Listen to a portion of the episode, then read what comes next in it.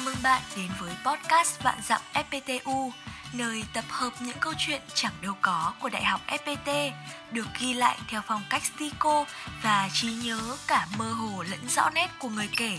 Và đây là câu chuyện của ngày hôm nay.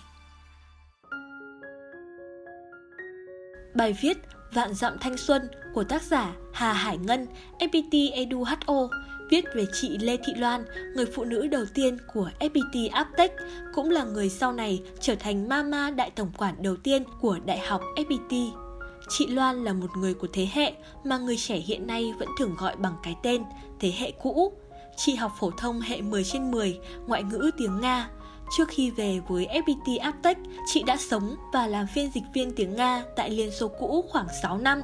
Thế rồi cùng với sự thay đổi của thời cuộc, chị về nước làm quản lý hành chính tổng hợp cho một công ty tại Hà Nội. Và cũng trong khoảng thời gian làm việc tại đây, duyên số đã cho chị cơ hội tiếp xúc và làm việc với người FPT, tạo tiền đề cho công việc tại FPT Aptech của chị sau này. Lại nói ngày đó chị Loan làm hành chính tổng hợp ở công ty kia nên có cơ hội tiếp xúc với các cán bộ phòng xuất nhập khẩu, phòng hành chính, phòng kế toán, tổ thư ký của FPT và bắt đầu từ ngày đó chị đã thích FPT. Công ty to, môi trường tốt, được tiếp xúc rộng rãi với nhiều con người, nhiều lĩnh vực, lại còn mạnh về công nghệ, Vậy là từ những cảm xúc yêu thích ban đầu, chị Loan đã quyết định đầu quân về FPT khi FPT Aptech được thành lập vào năm 1999, đặt trụ sở tại số 1A Yết Kiêu, cung hữu nghị Việt Xô.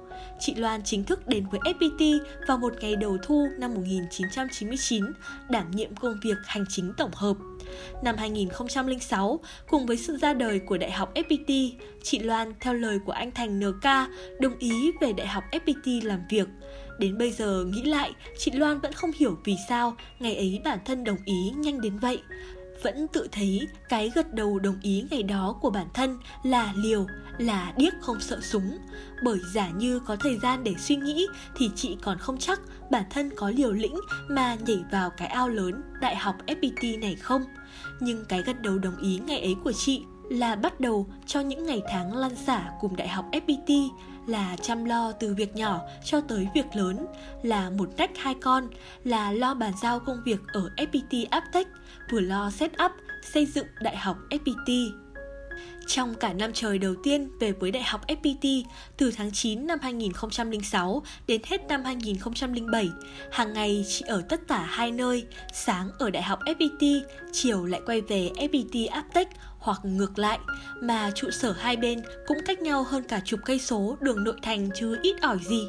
Tất nhiên Hà Nội ngày ấy có lẽ chưa đông đúc như bây giờ, nhưng với một người đang hàng ngày yên bình làm việc ở một nơi cách nhà chỉ khoảng 2 km, bây giờ bỗng chạy đi chạy lại ngày đôi chục cây số, hẳn cũng chẳng phải điều quá dễ chịu.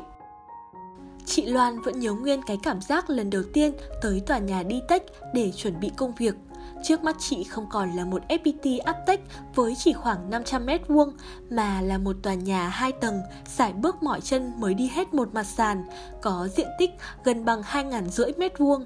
Mỗi phòng đều được ngăn cách bằng kính sang trọng, không gian mở cho người ta cảm giác thoải mái chứ không còn bức bí như những bức tường gạch truyền thống. Nhìn ngắm lại không gian, tuy đã tương đối hoàn chỉnh nhưng vẫn còn ngổn ngang gạch ngói. Với bệnh nghề nghiệp của một người làm hành chính tổng hợp lâu năm, Vâng, chị Loan ngay lập tức nghĩ về việc đặt mua cây gì cho phù hợp. Lại nói, ngày đó Đại học FPT cũng đã có đội thiết kế thi công tới chào giá khoảng 50 triệu. Các sếp lớn khi đó cũng nói là thuê thiết kế cho nhanh. Nhưng vốn có hiểu biết về cây cảnh, lại thêm tính kỹ càng, tỉ mỉ.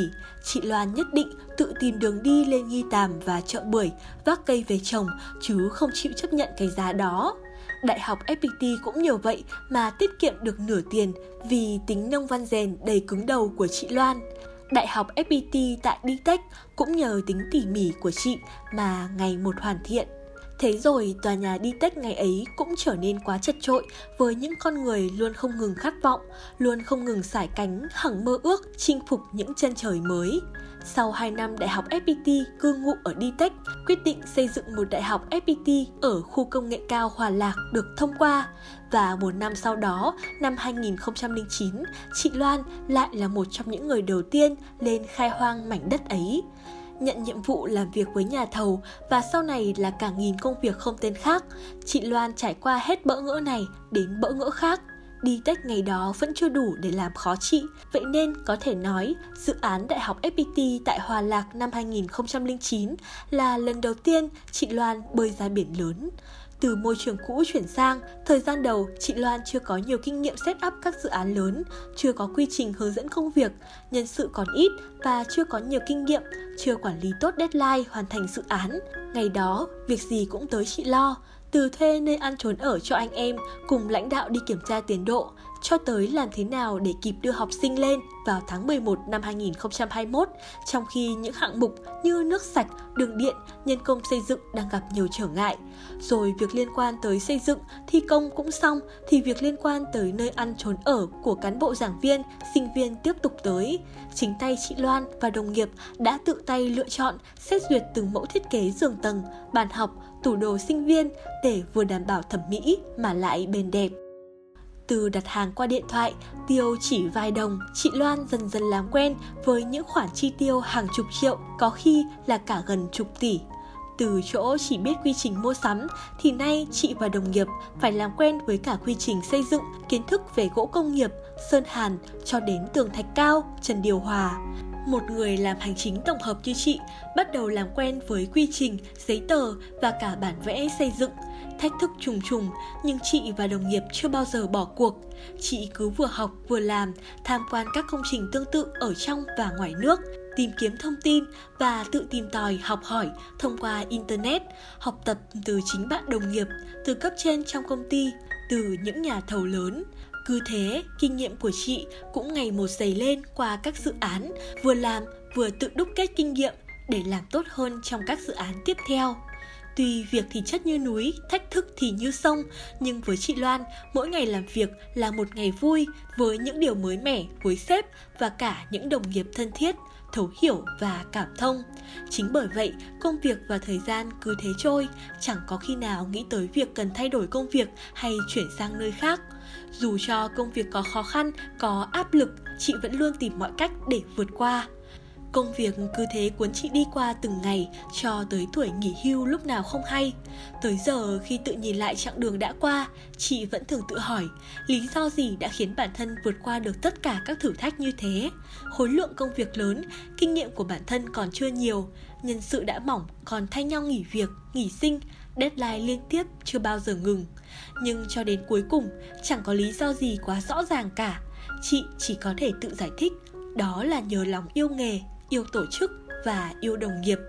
21 năm làm việc ở đây, tài sản của chị không nhiều như cái cách người khác vẫn nghĩ về một nhân sự lâu năm của FPT, nhưng chị tự hào rằng bản thân đã cùng với thế hệ các cán bộ đầu tiên của tổ chức xây dựng được nền móng vững chắc cho FPT Edu, có được những đàn em vững tay nghề, có nhiệt huyết, có đam mê, tiếp nối công việc.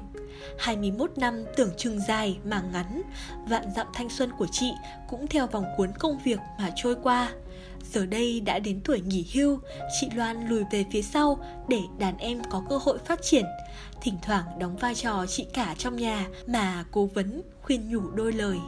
Đối với chị Loan mà nói, FPT không chỉ còn là nơi làm việc, mà FPT Aptech, Đại học FPT, FPT Edu đã trở thành ngôi nhà thứ hai mà bản thân chị đã dành cả thanh xuân để xây dựng và gắn bó.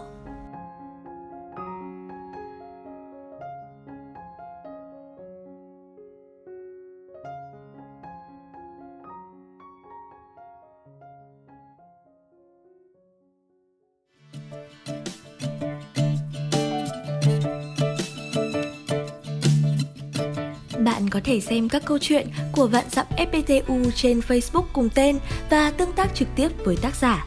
Đừng quên subscribe tất cả các kênh của FPT Edu vì còn rất nhiều thứ hấp dẫn dành cho bạn.